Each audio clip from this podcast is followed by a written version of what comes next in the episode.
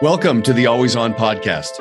I am your host, Duncan MacPherson. On this podcast, our objective is to always enable our audience, which are high performing fee for service professionals, to be continually working on their business and on themselves, personally and professionally.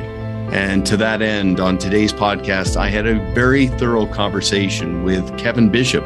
He is a longtime performance coach. He is a vice president of the advisor consulting department at First Trust Portfolios. And in this episode, we talked about new perspectives on growth.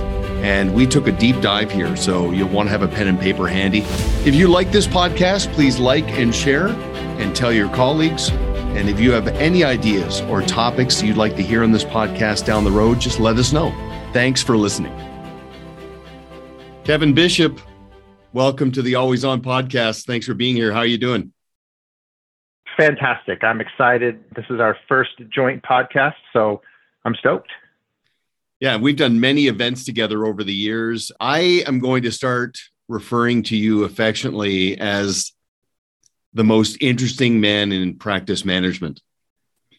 And uh, I say that because you're a VP with the advisor consulting department at First Trust. You're a performance coach, but over the years, as I've gotten to know you and see you in action, your approach for interpreting gaps in efficiency and productivity is incredibly unique. And I'm looking forward to getting into that. Your perspective on how to address those gaps is always actionable and your style in terms of how you deliver it both on a one-to-one and in a group setting is very motivating. So could you just give us a little bit of perspective on how you see the world?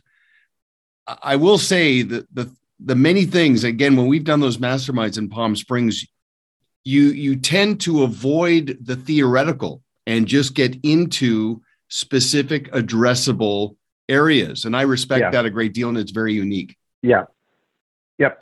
So, um, what I've been told, and, and I think people have assessed me correctly. And first off, thank you for the compliment.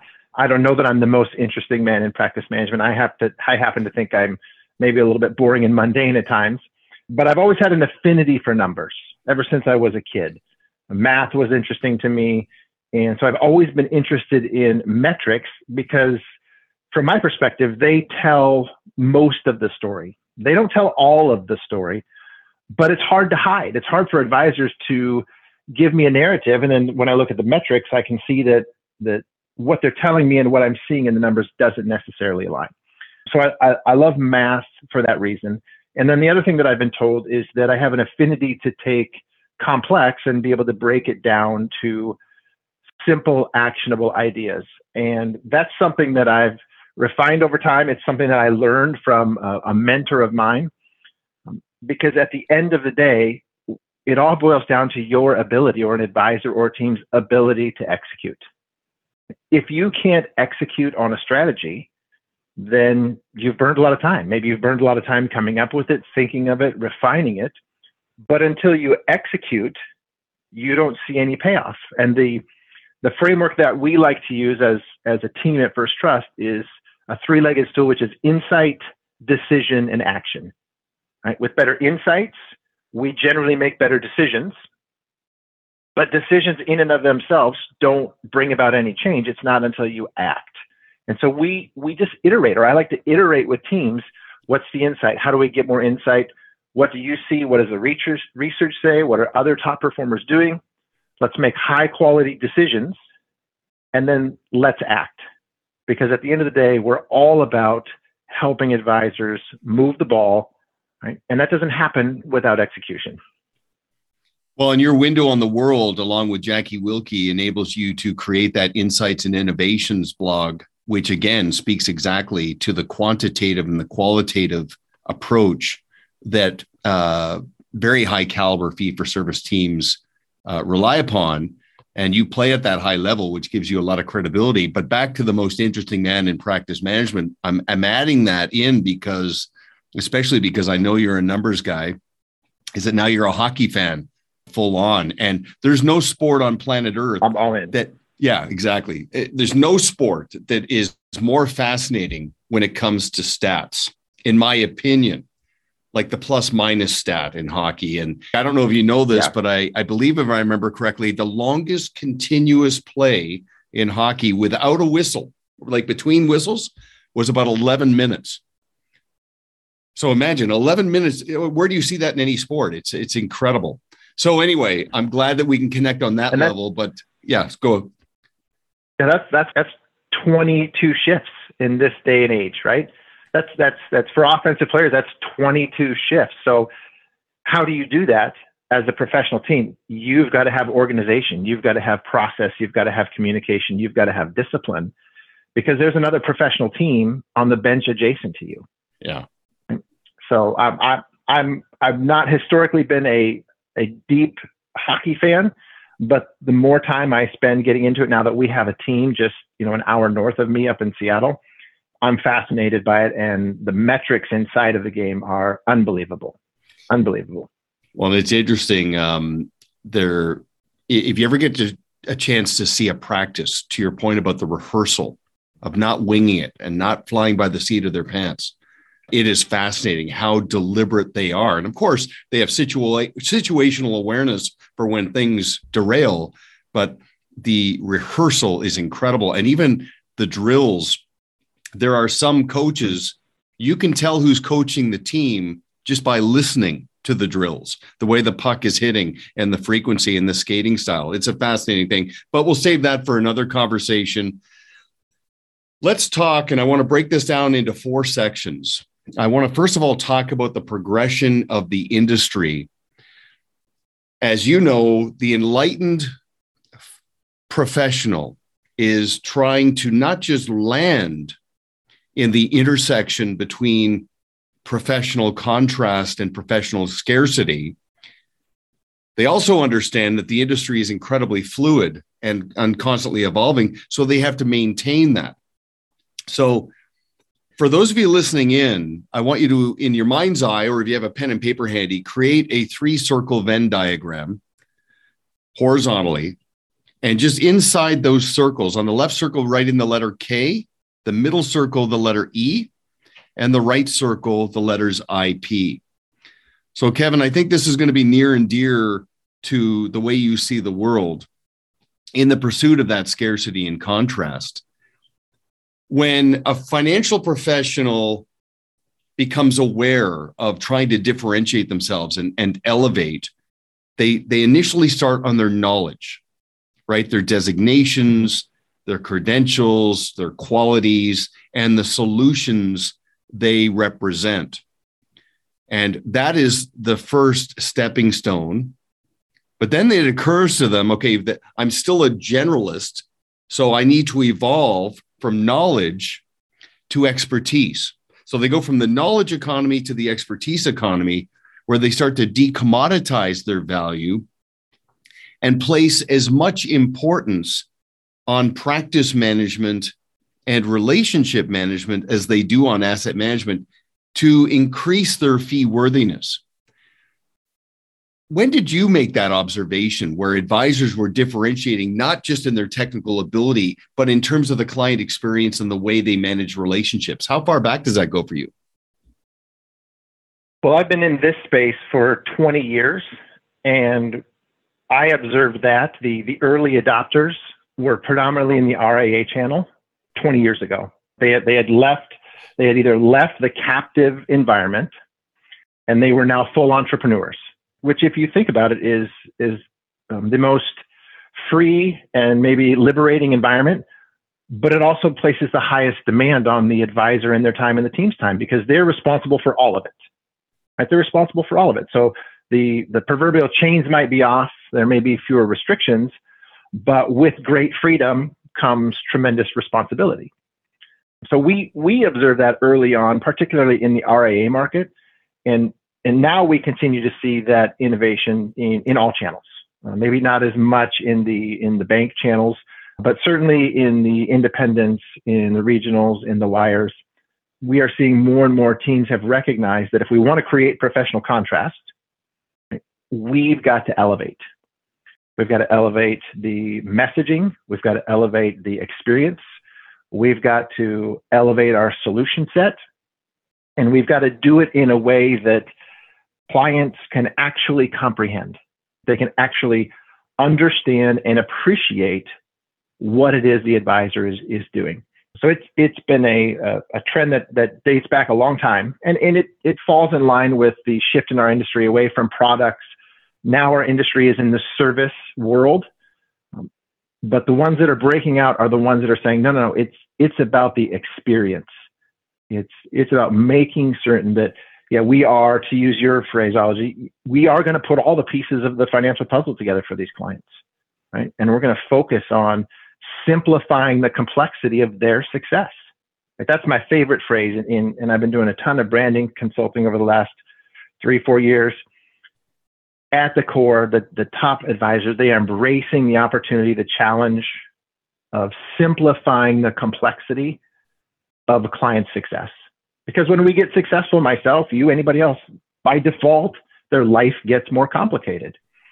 So then the question becomes how do you institutionalize a business that does that so that you can be confident as the business grows, as the world that we live in gets more complicated, products, markets, regulatory environment, etc.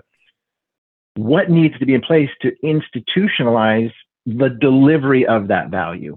And you can't do it with just knowledge you you can become uh, an expert in certain areas but then it's how do you deliver that experience day in day out that is separating the best from the rest?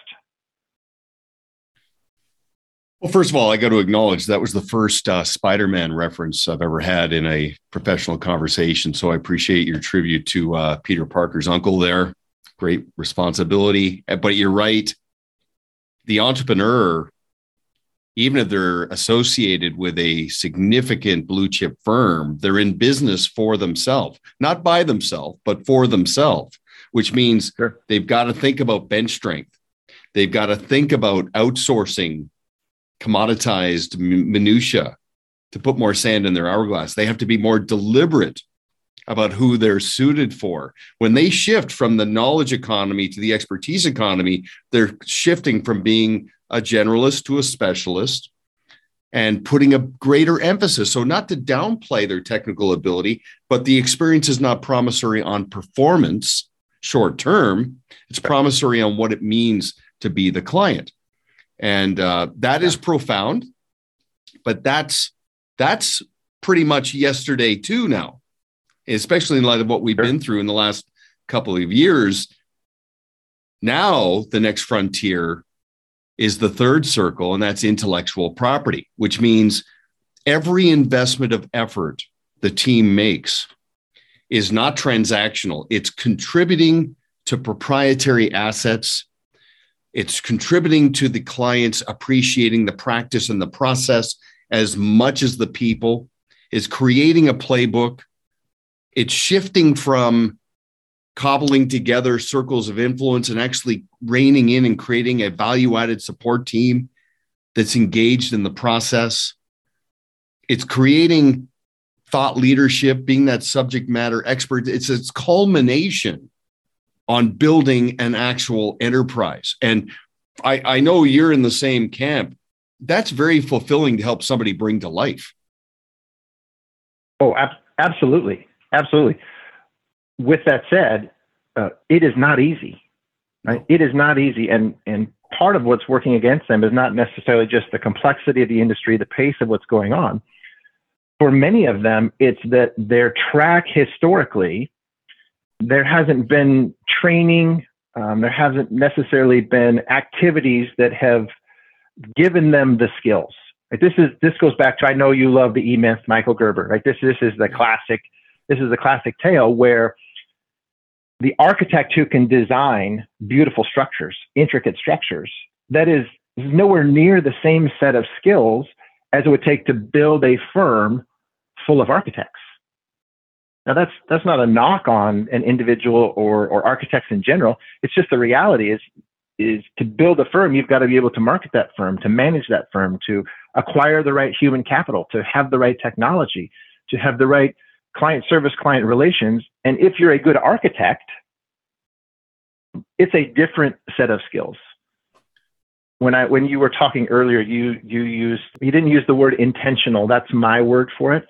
But as we talk through all these different frameworks on the podcast, I think of it as reactive, proactive, which is where most people talk about the dichotomy between reactive and proactive. The teams that are getting to where that are skating to where the puck is going, they are truly intentional. Right? They're intentional with the activities. They're intentional about how do we build this in such a way that it adds value to client relationships, that we're growing our intellectual property, that we are creating professional contrast. Yeah. And it is, it's impossible to do in a reactive environment. It's, you're capable of doing it in a proactive environment, but you have to get truly intentional with decisions and intentional in making trade offs and evaluating, hey, if we're going to go and do this, it means there's going to be some other things that we're not able to do. And I, I know that that we are on the same page there, but that's a thread that's going to come out as we talk through all these frameworks uh, on the podcast today. Okay, so I've got a tear in my eye. Are you using Jedi mind tricks on me, like with your analogies and metaphors? I mean, Puck is going. I mean, jeepers.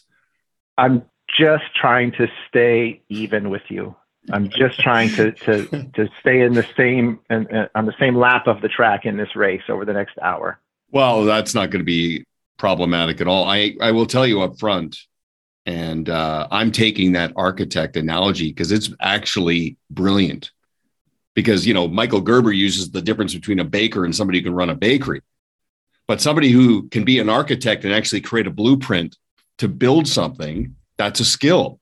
Somebody who can also take that and actually monetize it in an enterprise very different skill set. But you know the the the alignment there is incredible. So yeah i'll be taking that. I might i might make reference to it in the uh, advisor play or in the uh, blue square method and pay tribute to you you you you should 100% because in if we're making tally marks of things that we have taken from each other i'm way ahead on the scoreboard in terms of what i've taken from you over the years so Please. Wow. Please That's kind of you to say. I'm not quite sure. Maybe I haven't been as uh, open about the stuff I've taken for you and shared because you know my rule of three, right? The first time I talk yeah. about it, I give you credit. I say it's like Kevin Bishop says. Second time, it's like someone says. Third time, it's like I've always said, becomes mine. Yep. yep. okay, so let's shift. Let, let's let's we'll build on the progression of where the advisor came from and where they are and where the unmet needs and the opportunities are. Now let's jump way far farther down the path to the end game.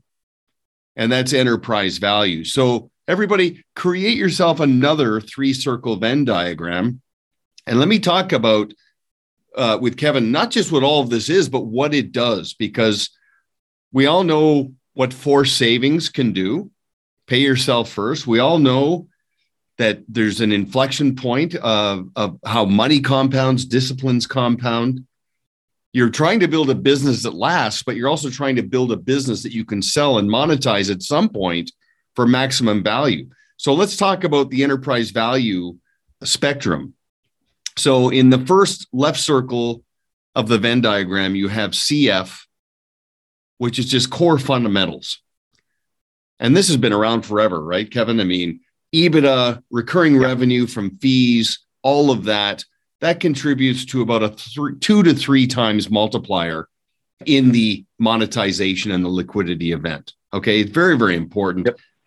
But then it gets interesting. The second, the middle circle is CQ. That's the credibility quotient. And this is where you start really standing out because if it's just the CF, it's that that bar is kind of low. I mean, it's okay, great. You got a million dollar business, 900,000 in recurring revenue, whatever the case may be. Yeah, it's worth something meaningful. But the credibility quotient is there's no hair on the business. You've been deliberate behind the curtain in terms of your books. Uh, there's no skeletons, there's no cracks, and nothing falls through the cracks because you've taken HR seriously. You know your metrics. What have you seen? How does that contribute to enterprise value above and beyond the two to three x? It's it's substantial, right? It's substantial. And the way that I like to think about it when I'm talking with or, or coaching teams is there's a quantitative component. You said fundamentals, but it's the numbers, right? It's how much revenue is there? What's the probability of future revenue streams? Is it growing? How efficiently are we turning assets into revenues? How many clients? How many staff, etc. That's the quantitative. Mm-hmm. Then the next, you said credibility quotient. I think of that in, in two ways. One is that's the qualitative. Right? Yeah. What's the what's the qualitative aspect of this business? Right? Or said another way, how sustainable is it? Right? Is there anything that's mm-hmm. going to jump up and bite us? Is it a book that is packed full of uh, decumulators? Right? That that obviously impacts the metrics, but it also speaks to the quality. How how connected are clients to somebody other than the primary advisor? That's huge. Right? That's huge because if the advisor departs, the successor needs to or wants to know hey, are there relationships between somebody other than the advisor and the client? How connected is the team? How how dependent is the portfolio process on the advisor? Because if that advisor departs and he or she is portfolio manager, then the source of the stream of all those returns departs. So the qualitative piece is is huge, and our, and our industry in aggregate has has done a good job of of understanding that. And you will see, you know, you see the base two to three x right now. You might see another two to three x for a high quality business. Um, but I know where you're going, Duncan. I'll let I'll let you talk about the third circle of the Venn diagram. It's the part where it gets really really interesting. Right? And, and out of nowhere, actually, really. You can right? actually in the last further. couple of years, out of nowhere. Yeah, Okay, so let's okay, so you've got you've got quantitative fundamentals, the left circle, qualitative mm-hmm. credibility drivers, and then in the right circle, you're back to that intellectual property, which I would call qualitative, quantitative plus. And it's funny, I just talked about this a couple of days ago with a team. I talked about the four ables.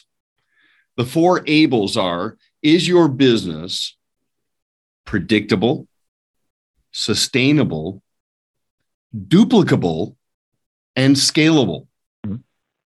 Those are the four ables. And if that is all driven by proprietary process, documented, it's not in anyone's heads, it is a pure intellectual property that supports all the things that I can only get from your business what have you seen has that has done to the enterprise value above and beyond? Let's just say if we do some simple math, where it you get the first two, you're at five to six x. Where can it go from there if the IP component is built into?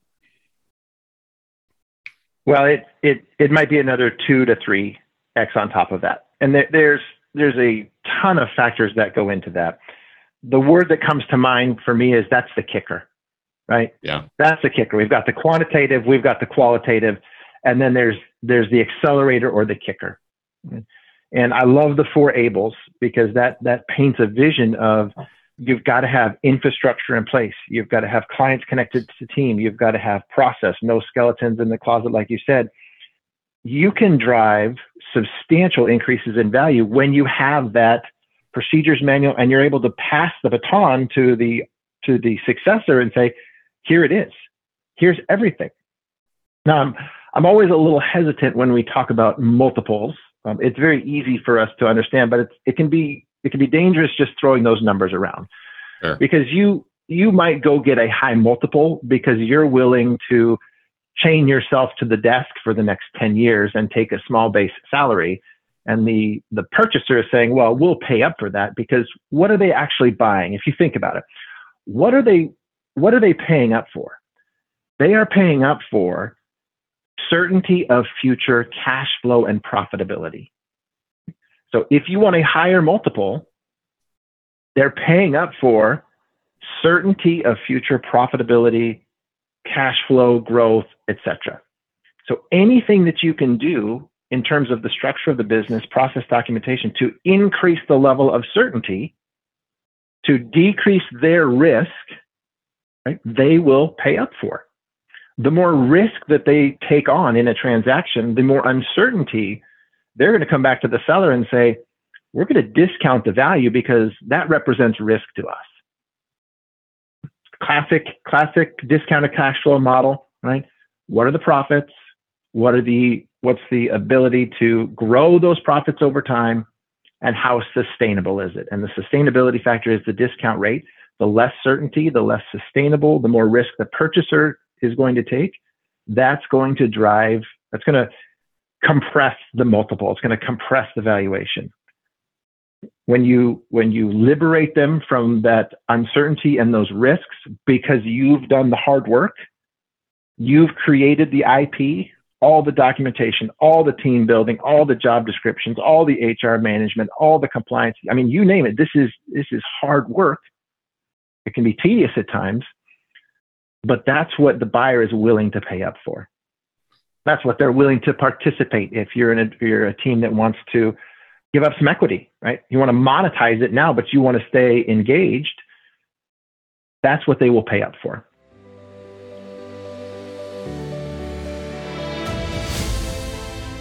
A customized podcast can add credibility and efficiency to your communication efforts. Sifting good prospects from the mass of suspects, staying top of mind with strategic partners, and activating more advocacy from existing clients can be achieved with a turnkey approach. Learn more at proudmouth.com.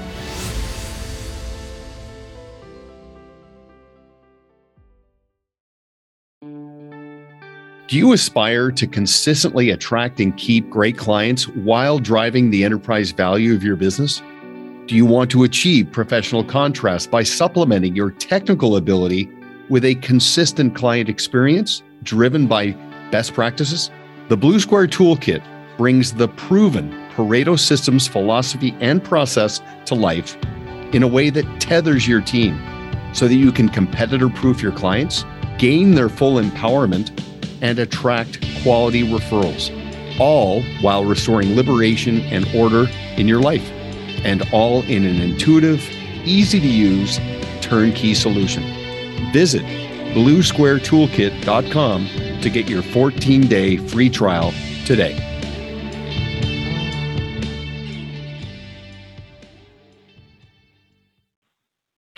Okay, so everybody just got a little window a glimpse into sort of the art and science because I like how you tempered down the expectations and just focused on the cause to the effect, right? The science of of getting there, and, and basically what that validates is when somebody works on their business, they're not just working on efficiency, productivity, client acquisition.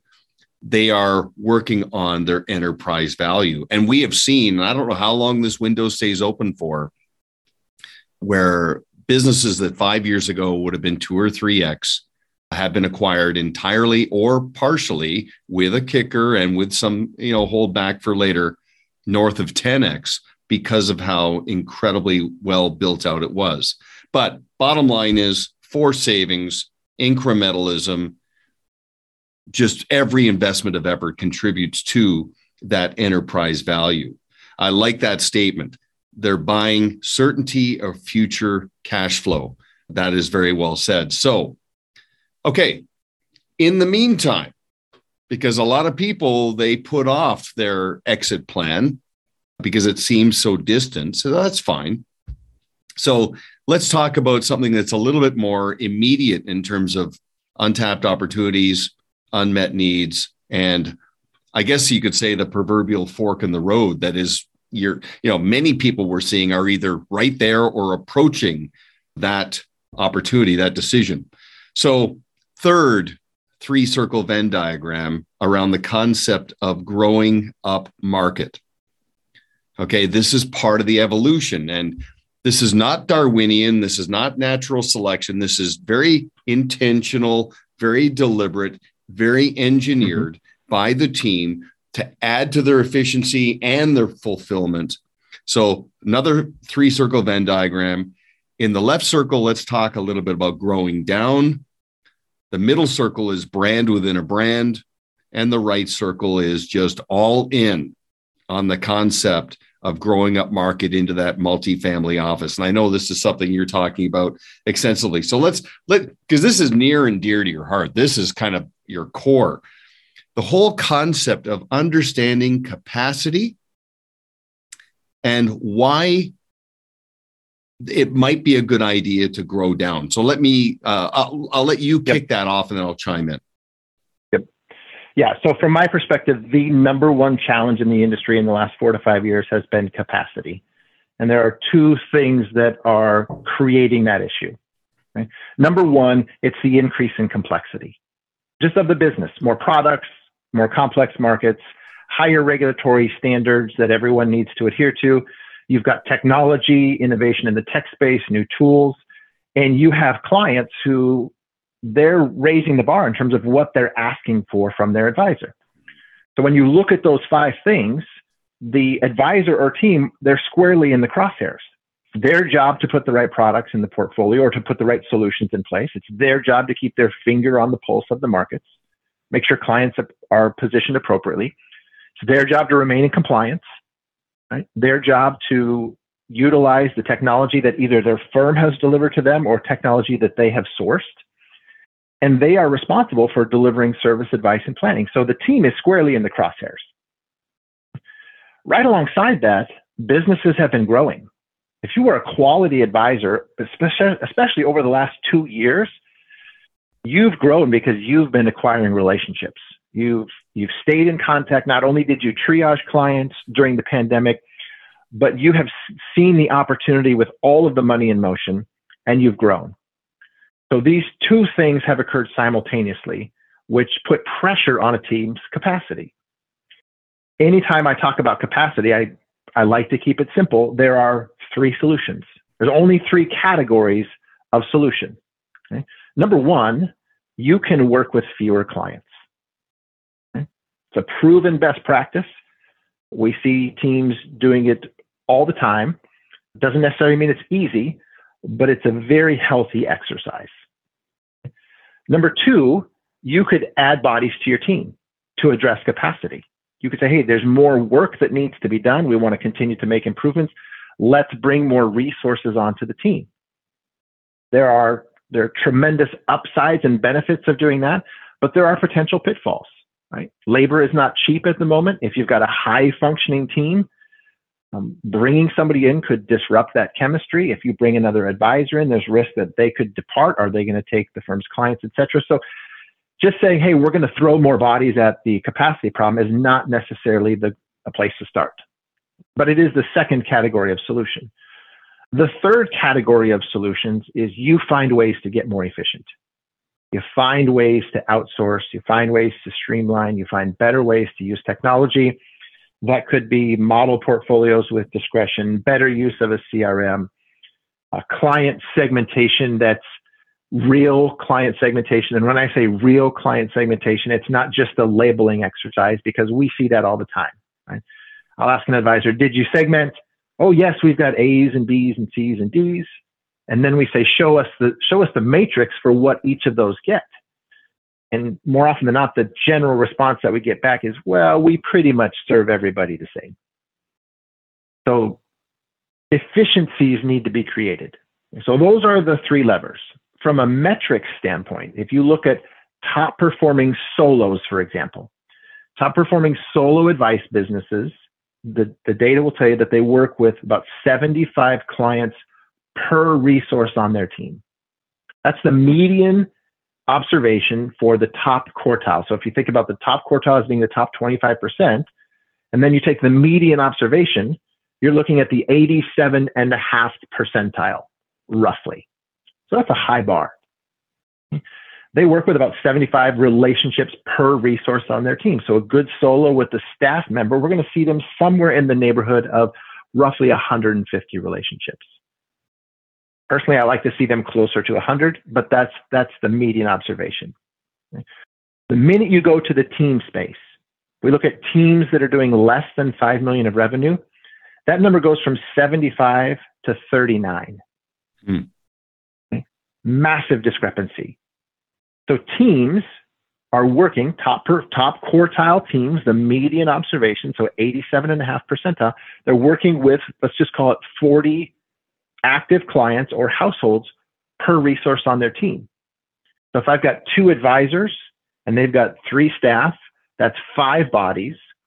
we're going to find them somewhere in the neighborhood of a couple hundred clients. Now, the higher quality ones will have less. The ones that are driving a higher revenue per client will generally be less. The ones that are driving a lower revenue per client have a tendency to be higher in client number. Hmm. When you click up to teams between 5 and 10 million, that number drops to 32. When you get to teams over 10 million of revenue, that number drops to 26. Hmm. So let's just contrast that for a minute. Solos, great solos, 75 clients per resource on their team.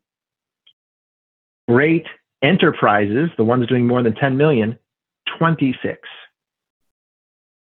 So what do we deduce from that? We deduce that the teams that are getting to high IP, moving up market, right? They are serving one third the number of relationships per resource on their team as a typical solo. So they are in a position to, to push more resources to clients, to engage deeper, to document process. They're in a position to say no to suboptimal opportunities. So we've got we've got capacity metrics, we've got revenue per client metrics.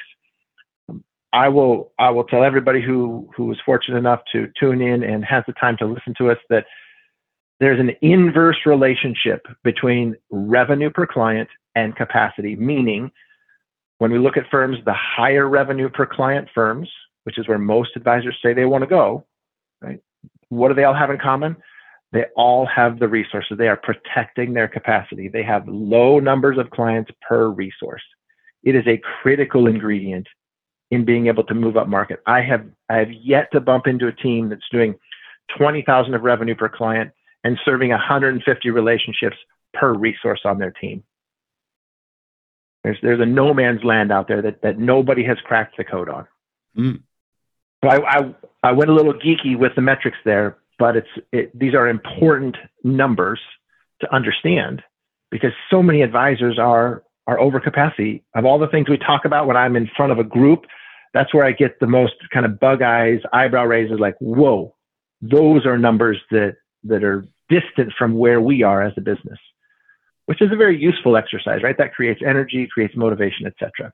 But capacity is critical. So growing down, to go back to where we started, growing down, um, we are advocates of that, but we also recognize some of some advisors they get to a point where they're just not comfortable cutting any further. Mm-hmm. They're just not comfortable cutting any further because they've been great relationship builders. So that's actually the perfect segue to the brand within a brand because then we're coaching them, hey, find the efficiencies, but you need to add add to your team to deal with this capacity. And the role that we're coaching them to bring on is that of the service advisor. It's not another advisor, asset gatherer. It's somebody that you put on the team so that you can take the, the quote unquote C book and give it to the service advisor. And you can you can build a sep it's a it's not a separate business, but it should feel like a separate business. Right? It's it's scalable, it's efficient. We've got teams that have called this their gold desk. Like that's clever branding. We moved all the small clients to the gold desk. They got a separate phone number to call in, a separate email address to send questions to. They get their own newsletter. They have their own quarterly calls that they can dial into. And it's a service advisor that the relationships have been transitioned to and it's a scalable model. That deals with capacity, but it also liberates, right? It liberates the advisor to get to the second of these three circles. So I won't I won't steal your message, Duncan. Tell them about the second circle here. After okay, well, growing down, we get hold on. If I'm not mistaken, you have a resource that goes back to those metrics on the 75, and as the growth of the of the, you've got some tools on that, do you not? Sure. Yeah, we've got an online tool. We've got an advisor comparison tool where you can jump out to the website. You can put in six data points your assets, your revenues, uh, how many advisors, how many staff, how much reoccurring revenue, how many clients, and you will get a side by side comparison of your business versus top quartile. Interesting. And for, for key metrics, so AUM revenue, all those same metrics, but also the ratios. So revenue per client, assets per client, clients per resource, clients per advisor. you'll get side by side comparison. And then for every one of those metrics, we're going to score it red, yellow, green. Red is critical. Yellow is you're within 30% of the observation of top performers. Green is you are at 95% of the level or above in terms of your, your numbers versus top quartile. The exercise takes 30 seconds hmm. and you get back a scorecard. And then for every one of those metrics, if you are yellow or red, we'll tell you exactly where you need to be looking. And so, so what's the remedy if you've got metrics that are out of line? Where can somebody get that? You go to our firm's website, FT, so Frank Tom, ftportfolios.com, and then you use the advisor login. So if you've got a, an advisor login to the site, you jump in there. We've got an advisor best practices page, and it's one of the headlines right there on the front page. So to me, it seems that would perfectly bookend because, as you know, we put a big emphasis on time auditing, and uh, it's very it's it's. I don't know if it's that revealing, but it's often will reveal to a lead advisor. Will say, "You worked forty five hours last week, and you spent five hours on your most deserving clients, who are often the least demanding, who represent mm-hmm. eighty percent of your business." and you spent 40 hours working with the 80% who generally are often a little bit more needy, but represent 20% of the business, and you're wondering why you're on a collision course with a plateau. I think if somebody goes through the time audit and your process collectively, they'll find out exactly to what degree they need to grow down. And also, what their value's worth and who they're ideally suited for. And that might propel somebody to the brand within the brand, which ultimately means, and I, I, I don't want to oversimplify that, but growing down means growing down your client count potentially. Sure. Growing down your households and holdings. Because I mean, like you said, as somebody grows, they're adopting these new clients who are bringing with them this cobbled together approach Next thing you know, you've got you've yep. got a team with 450 clients, 900 holdings. They've got to take a really good look at all of that from a streamlining perspective. But but the beauty of the exercise is it will propel you into that real sweet spot of the brand within a brand, which means you might have 300 clients, but the lead advisor is going to work with 50, and their that team, the the gold desk, and the C and B clients will become somebody else's A client on the team to the point yep. where they're it's a different person, but it's not a, a handoff. It's an upgrade because it's the same practice and the same process. But but yep. reframing the relationships to both addressable audiences, going to the 50 and saying, hey, look, we've made a decision to grow our business down so we can go deeper into the client experience and get further ahead of your evolving needs because you're on a track where it's going to get very complex for the rest of your life. And then, of course, all the dynastic issues. That future pacing activates belonging for both groups. And there's veins of gold in both addressable audiences, which I'm sure you've seen too. 100%. Yeah. So the, the B's and C's that go to the the gold desk, right? So the gold desk is the the sub brand where we're looking for efficiency. What advisors are experiencing is when they when they go through that exercise and another service advisor engages and has the bandwidth to engage more deeply, they're finding more assets. Right? They're right. finding more assets because some of these clients have advisors that haven't talked to them for the last 12 to 18 months. They've got assets parked at the bank. They've got other accounts uh, they've had a they've had or they're going to have a liquidity event. Maybe it's not a huge retirement account, but they're finding more assets. And so it is a is a way to address capacity without having to terminate relationships that could be meaningful. Right? Because you've got if you've been in the business 25 years, you've got clients who took a chance on you 25 years ago. Right? You've got uh, B or C clients who maybe they used to be A clients, but now they've just been spending down. They're in, in income mode, and you can't you can't kick them to the curb. You're not going to feel good about yourself. So it is a way to deal with that. It also is a great place to build talent, right? It's a great way to construct a team and and build bench strength because you can you can hire a service advisor, give them these responsibilities, and if they show potential to to move into a higher value role, you already have them in the organization. You you know that they have the values, they understand the process, and then you don't have to go outside for critical positions, and you can backfill in in less skilled positions. Now, I'm, I, I say that I want to be very careful saying that, but it's it's not as technical of a position, uh, and you you create a track for for talent development, and this is especially valuable as firms get larger. Well, and that just closes the loop back to enterprise value, and you're taking HR seriously and just demonstrating that you're not going to max out and we all know how Little's law works. The closer you get to maxing out, the more things will fall through the cracks.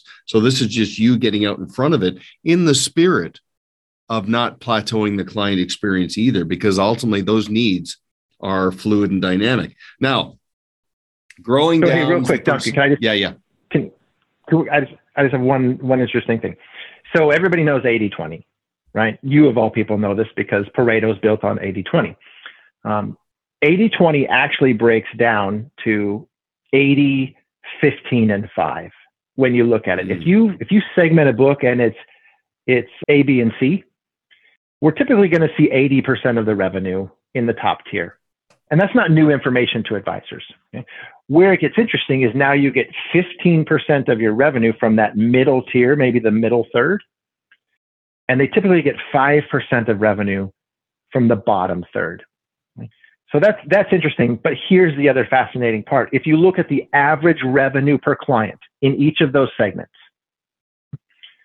if we look at the A's, their their revenue per client on average is if you're 80, 15, 5, the revenue per client for an A is 10 times a B on average. Mm-hmm. It's 25 times on average the C. That's the math that's inside of 80 20. So I love I, one of my favorite things to do when I'm with an advisor. Maybe they come up to me after a conference and they've got 10 minutes is we'll just, we'll just get out the notepad. How many clients do you have? How much revenue? How have you tiered it? And we'll, we will calculate the revenue per client for each tier. Classic example. Last week I did it with an advisor. Top tier was $24,000 of revenue. His A was $24,000 of revenue. His B came out to 2300 and change. So there's your 10x, mm-hmm. right? His C's, $960 per client. So there's your 25x comparison between A's and C's. Then we talk about where they're spending their time. And when I heard you talking about five hours of the 45, the term that I've been using for that is you're upside down in the business. You and your team, you're upside down. Now, most people are not comfortable upside down. Unless you're a fighter pilot or a roller coaster enthusiast, it's uncomfortable being upside down. Your body is not designed to function upside down. Everything feels awkward. If you are spending five hours a week as a high caliber advisor of your 45, you're upside down. Right? We need to fix that. Mm-hmm. We want to help you fix that and liberate you from that so that you understand that gravity is not supposed to be pulling all your blood to your brain. Right? That's not the way the body was designed.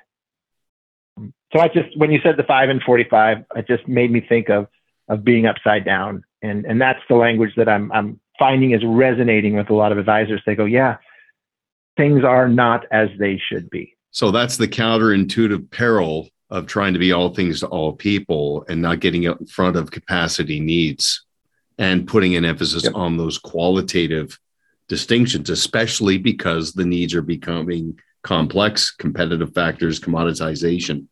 Okay, you covered some amazing ground there. Okay, so you've got the stepping stone growing down. That's sort of one foot on the dock, one foot on the boat, just being a little bit more deliberate Yep. There's a bit of a Goldilocks element here where going from there into a brand within the brand, that for a lot of teams is just right. That is perfect. But then you've got a, you know, a small percentage of teams that keep going.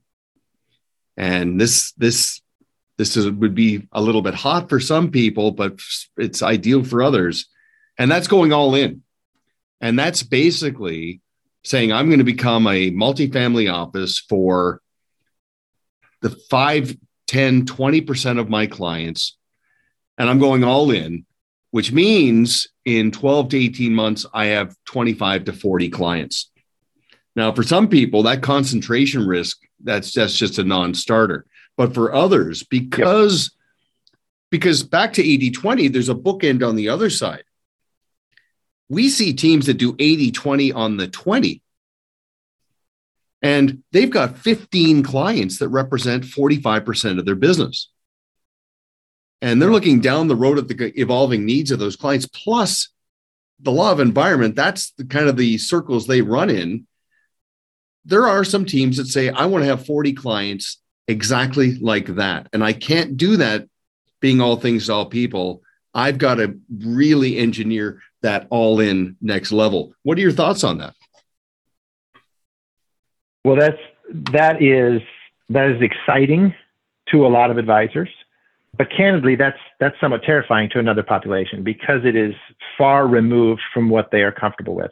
And not every advisor wants to take on that concentration risk, and not every advisor or team is willing to part ways with not only some clients that have been successful, but habits and, and kind of legacy ways that they've been working together. And so it's it is not for everybody. When we when I was thinking about this in particular, um, my oldest daughter played volleyball in high school. She was a great volleyball player, and she wanted to go on to college. And so she emailed 15 schools. Uh, she was fortunate enough to get an offer from a Division One volleyball program, um, and she went there four years. Had a fantastic time. Didn't play as much as she wanted to, but but she had a great a great experience there there's a subset of volleyball players who will go and play professional volleyball or play Olympic level volleyball. The percentage of, of college volleyball players who move on is minute. It's not even one in a hundred. It's like one in 500 has a shot. Is not, not going to go and play, but has a shot. And this is true in any, in any sport, right? As you go from playing it recreationally as a kid to high school to college, if you're fortunate enough to go to college, then there's the pro level. And it is, it is incredibly competitive. It requires rigorous discipline, uh, laser focus. Right? I see that same, those same principles as what it takes to get to what we're talking about. If you want to get to multi-family office, that's what it requires. And candidly, not everybody, not everybody wants to do that. The the bulk of the advisor population, right? They're 57 to 62. They're not necessarily the ones that are moving in that direction. They've had success. They've been diligent savers, right? They've built a great business but most of them, if we're being honest, are not wired in such a way that they're gonna that they are gonna go that direction with a finite time horizon. It's it's the next tranche of advisors that are going this way and that are looking at it very very closely. It's the 45 to 55 year old advisors or the 40 to 50s who are saying, no, no, we we we see where this is going, and we're willing to work and we're willing to work hard to get there. That's, well, that's I'm going to want to bring I, you in. I, if we were thinking about internally internalizing it. Yeah, no, that's good. And I, am going to want to bring you in uh, for perspective on this because, as you know, Chris Jepson and I and uh, uh, some people on our bench here are building out the progression to the multifamily office. And uh, I don't, I wouldn't say I underestimated the complexity, but it's a great exercise to go through to consolidate and create these checklists and, and considerations, even if it convinces somebody not to do it and stick in the middle, sure. the sweet spot of the brand within the brand. but we are seeing some people that are in that space now and the complexity of needs is just uh, it's a it's incredible when you've got clients that are in that uh, hundred million dollar net worth category anyway we'll save that for another conversation i want to get to the culmination of the conversation which is the fourth three circle venn diagram and uh, we just want you to reimagine growth and where this is going directionally. So, so you got your three circle Venn diagram. In the left circle, you have B to C. In the middle, you have B to B. And in the right, you have franchise ready. So, a lot of what we've been talking about is refining and optimizing, professionalizing and standardizing your business to client retail business for growth, enterprise value, consistency. And many advisory teams are content with that. And they're going to have a great exit or a great, you know, with a client in mind, continuity and succession plan in place. My point, Kevin, is I just want to remind everybody, based on this, in the spirit of IP, your B2C business is a proof of concept. And if it's documented entirely, fully and completely, you can put that in the hands of someone else and you can shift to a B2B, a business to business dynamic where you can go out and acquire a business. And you've heard me say, because there are some people that want to bring on 50 new clients, but they also want to bring on one business with 50 clients. And they've got the bench strength, they've got the process depth and breadth in place. So with demography doing what it's doing, so many advisors that are three years out or less with an underwhelming or non existent continuity and succession plan. Are you seeing this accelerate advisors going into the B2B dynamic? Hundred percent. Yeah, absolutely. It's, it is an accelerating wave. Um, it's only going to continue to accelerate because of advisor demographics when I engage in conversations with advisors around this topic, I'm, I'm careful to, to point out, um, and this is, this is my rule. I've heard it, I've heard a few others preaching this, that before you go looking to acquire, right, before you make that decision, the, the best litmus test is to ask yourself, is my current business ready to be sold? Is, is the business that I have today ready to be sold? because, and the reason this is important is if the existing business is, is a mess, now that's being a bit extreme, right? If the existing business is a mess, you're going to go buy something that may or may not be a mess. You have compounded the level of complexity? In an industry that's only going to get more complicated.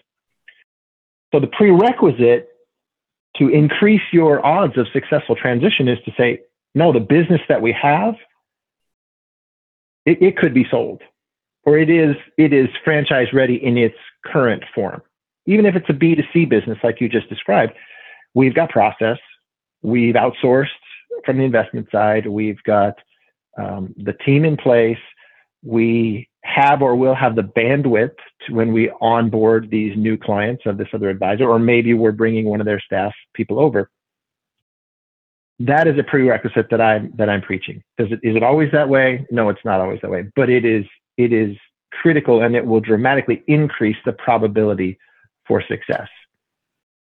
The other mm-hmm. thing that I'm seeing, and this this is one that is a little bit trickier to navigate, is the the clever acquirers are doing a couple of things and they're doing them well. They're going out and they're not necessarily acquiring all of a business. They're going out and they're saying, yeah, we see this business. We're going to, we want your 50 best relationships. We don't want the 250. We want the 50. And oh, by the way, we will be willing to pay up for those 50 because the quality is high.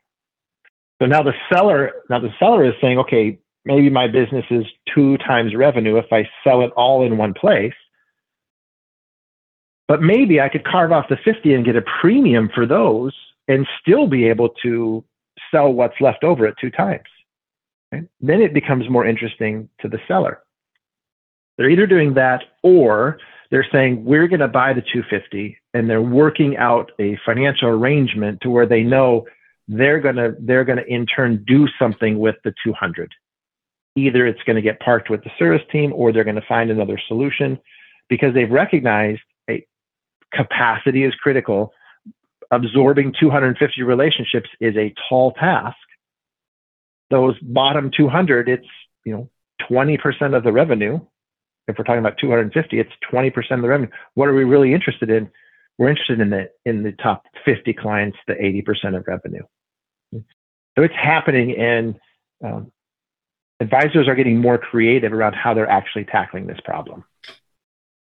And the better that team is in terms of being process driven with IP, the more they're in the driver's seat and they can maintain 100%. they can call the shots they can maintain their legacy being client centered in terms of outcomes all roads lead to an elevation to the client you know it's interesting you said something as the litmus test and it's it lines up beautifully but actually hand in glove because my litmus test has always been are you and the key players in your enterprise obsolete could you be gone and the place would still run like a swiss watch okay that hmm. in sync with what you said. Could I sell my business and it'd be continuous in its in its flow?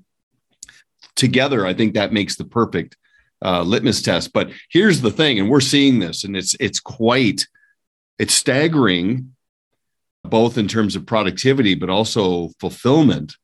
When the B two B goes into franchise ready, which means they're not just acquiring a business; they are acquiring more than one business and they're attracting advisors that are fed up with the friction and the regulatory and the volatility and uncertainty.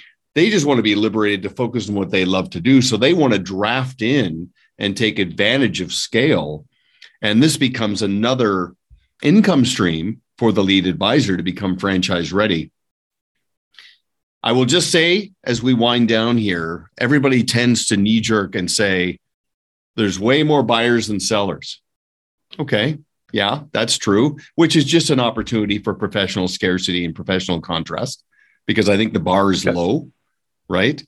For a lot of opportunities, I think you can really stand out. But based on demographic forces, you get out in front of it now, those forces and dynamics are going to change in the next three to five years, and you'll be well positioned. Before I let you go, speaking of positioned, now you're a hockey fan. What's your favorite position to watch? Which which position on the team do you most oh. appreciate? Well, so I'm fascinated by goaltenders. Um, I'm fascinated in particular by their movement and what they can do on ice skates, the lateral movement, the flexibility, the agility, the the reflexes. So I'm I'm, I'm fascinated by them. I am more than anything, I'm I would say I'm not fascinated by individuals. I'm I'm more fascinated by how they move in concert. Right? Because when you first start watching hockey, your eye your eye follows the puck. For the novice fan, the eye follows the puck. Well, as you watch more hockey, and this is going to be true of any sport, you start watching what people without the puck are doing, mm-hmm. and that's where it gets really interesting, because then you you you see, and the coverage doesn't always show it, but you know, if a guy's coming up ice, you know that they're where other players should be, right? And you know what creates opportunities, and what creates opportunities is space. Right? What creates opportunity in soccer is space. What creates opportunity in hockey is space. Basketball is space. So how do they create the space, and how do they capitalize on it with the skills that they have? So if you if you're gonna if you're gonna force me to pick one position, the goalies. I'm also I'm also very intrigued with defensemen, and the reason I'm intrigued with defensemen is they they don't have the same padding that the goalies have, but they are the ones who are more inclined to throw their body in front of a hundred mile an hour slap shot, which I just, I mean, I last time you held a or last time I held a hockey puck, I thought this thing's going to come at me at a hundred miles an hour, and I'm I'm not even wearing as much padding sometimes as a football player in certain spots, and I'm exposed on my skates because it's just a thin boot. I'm exposed to my wrist. I mean, it just those guys are they're they're warriors. That's the term that I would use for them. They are. I, I will tell warriors. you something, Kevin. Having grown up with hockey all my life, when they introduced the carbon fiber stick, my appreciation for the goalie and the defenseman went up because the reaction time and the risk because of the velocity, the speed of that puck. You got to remember the pucks are frozen, so they don't bounce as much, which is incredible. Yep. But back to your point about the complete player, uh, you look at a uh, player, uh, Patrice Bergeron for Boston. He is the classic 200 foot player. Hard to play against when he doesn't have the puck. Incredibly crafty when he has the puck. Playmaker, but he is not tilted one side to the other. And, um, you know, the whole plus minus stat is reflected in that. He's one of my favorite players in the NHL. Who's one of your favorites? Well, I, I when I first started watching hockey, my wife and I, she loved the Pittsburgh Penguins, so I got to I got to watch Crosby, a lot of Crosby, and a lot of Malkin in particular. And those guys have been playing together for I don't know, 15 years. Yeah, incredibly skilled. I really like watching them. I liked watching Tyler Johnson for years because he played for the Spokane Chiefs. I grew up mm. in Spokane. Good, good dude from everything that I can tell, and and fun to watch. I think, and this is this is one where I think there's mixed emotions, but to me, Ovechkin is is phenomenal, and he's phenomenal because I had no idea until I really started paying attention to how big he is and how physical he is as a forward right? But incredibly skilled. And the guy's the guy's 40 plus now, man, playing with all the kids and still successful, still effective. I don't know if he's quite 40, but he's pushing it. But I believe, if I'm not mistaken, both of his parents were Olympians. What I respect is his incredible longevity and relevance from yeah. beginning to today. He's on the verge of of passing somebody on the all-time scoring list. I think he was drafted number 2 behind Crosby if I'm not mistaken. Or maybe he was a year yeah, before or after. Malkin might have been a year after. I'm pretty sure Bergeron played junior hockey with Crosby if I'm not mistaken. Yeah. And I saw them team Canada at the Vancouver Olympics. When you go to a practice, go onto ice level and and feel yep. it. It's it's just incredible. Well, okay, so somebody wants to gain access to some of your resources, they can speak with their first trust wholesaler or they can go to the website sure. through the advisor portal. Yep. I highly recommend because I know some of the things you've talked about today were also captured in the Insights and Innovations blog that you and Jackie uh, contribute to, if I'm not mistaken. Yeah. Yeah. So, so that's we, essential. We have the blog. Yeah, we've got the blog. We've got 40 plus videos on our website. Uh, a number of them you've done with Chris Jepson. Obviously, the the advisor playbook, which is which is yours and Chris's work, is timeless. Um, and I know there's there's a ton of us, myself included, who are who are eagerly anticipating the Blue Square method. So I'm excited, and and for those of you on the podcast, Duncan told me that there's a good amount of what we covered today baked into that book. So that will be a resource for everybody as well. Well, always uh, very diplomatic as always. I appreciate that. And uh, let's do this again. And maybe we'll do it in a webinar format so we can go in deeper and maybe even break it into modules to go deeper into the implementation because I am absolutely convinced this is the next frontier. This is where it's all going. So thank you very much for your time. I'm hoping we can cross paths in person sooner than later. But uh, let's definitely talk about a follow up webinar so we can go into this a little bit more deeply. Yeah. Thank you for having me. It's been a pleasure. And uh, I guess as a new Seattle hockey fan, I need to say go Kraken, right? Go Kraken. It's first season. It's been rough, but we're all in. So thank you. Awesome. Okay, man. Thanks very much. Thank you for listening to Always On with Duncan MacPherson, where our objective is to enable professionals to always be working on their business and on themselves.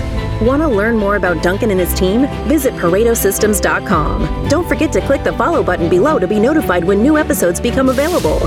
The information covered and posted represents the views and opinions of the hosts and or guests and does not necessarily represent the views or opinions of Pareto Systems. The content has been made available for informational and educational purposes only. This podcast is powered by Proudmouth, the Influence Accelerators. If you're like me and want to spend more time educating people and less time selling, Proudmouth helps turn Main Street experts like you into trusted mainstream authorities. They will help amplify your influence over a growing audience of magnetically attracted fans. Visit proudmouth.com to learn more.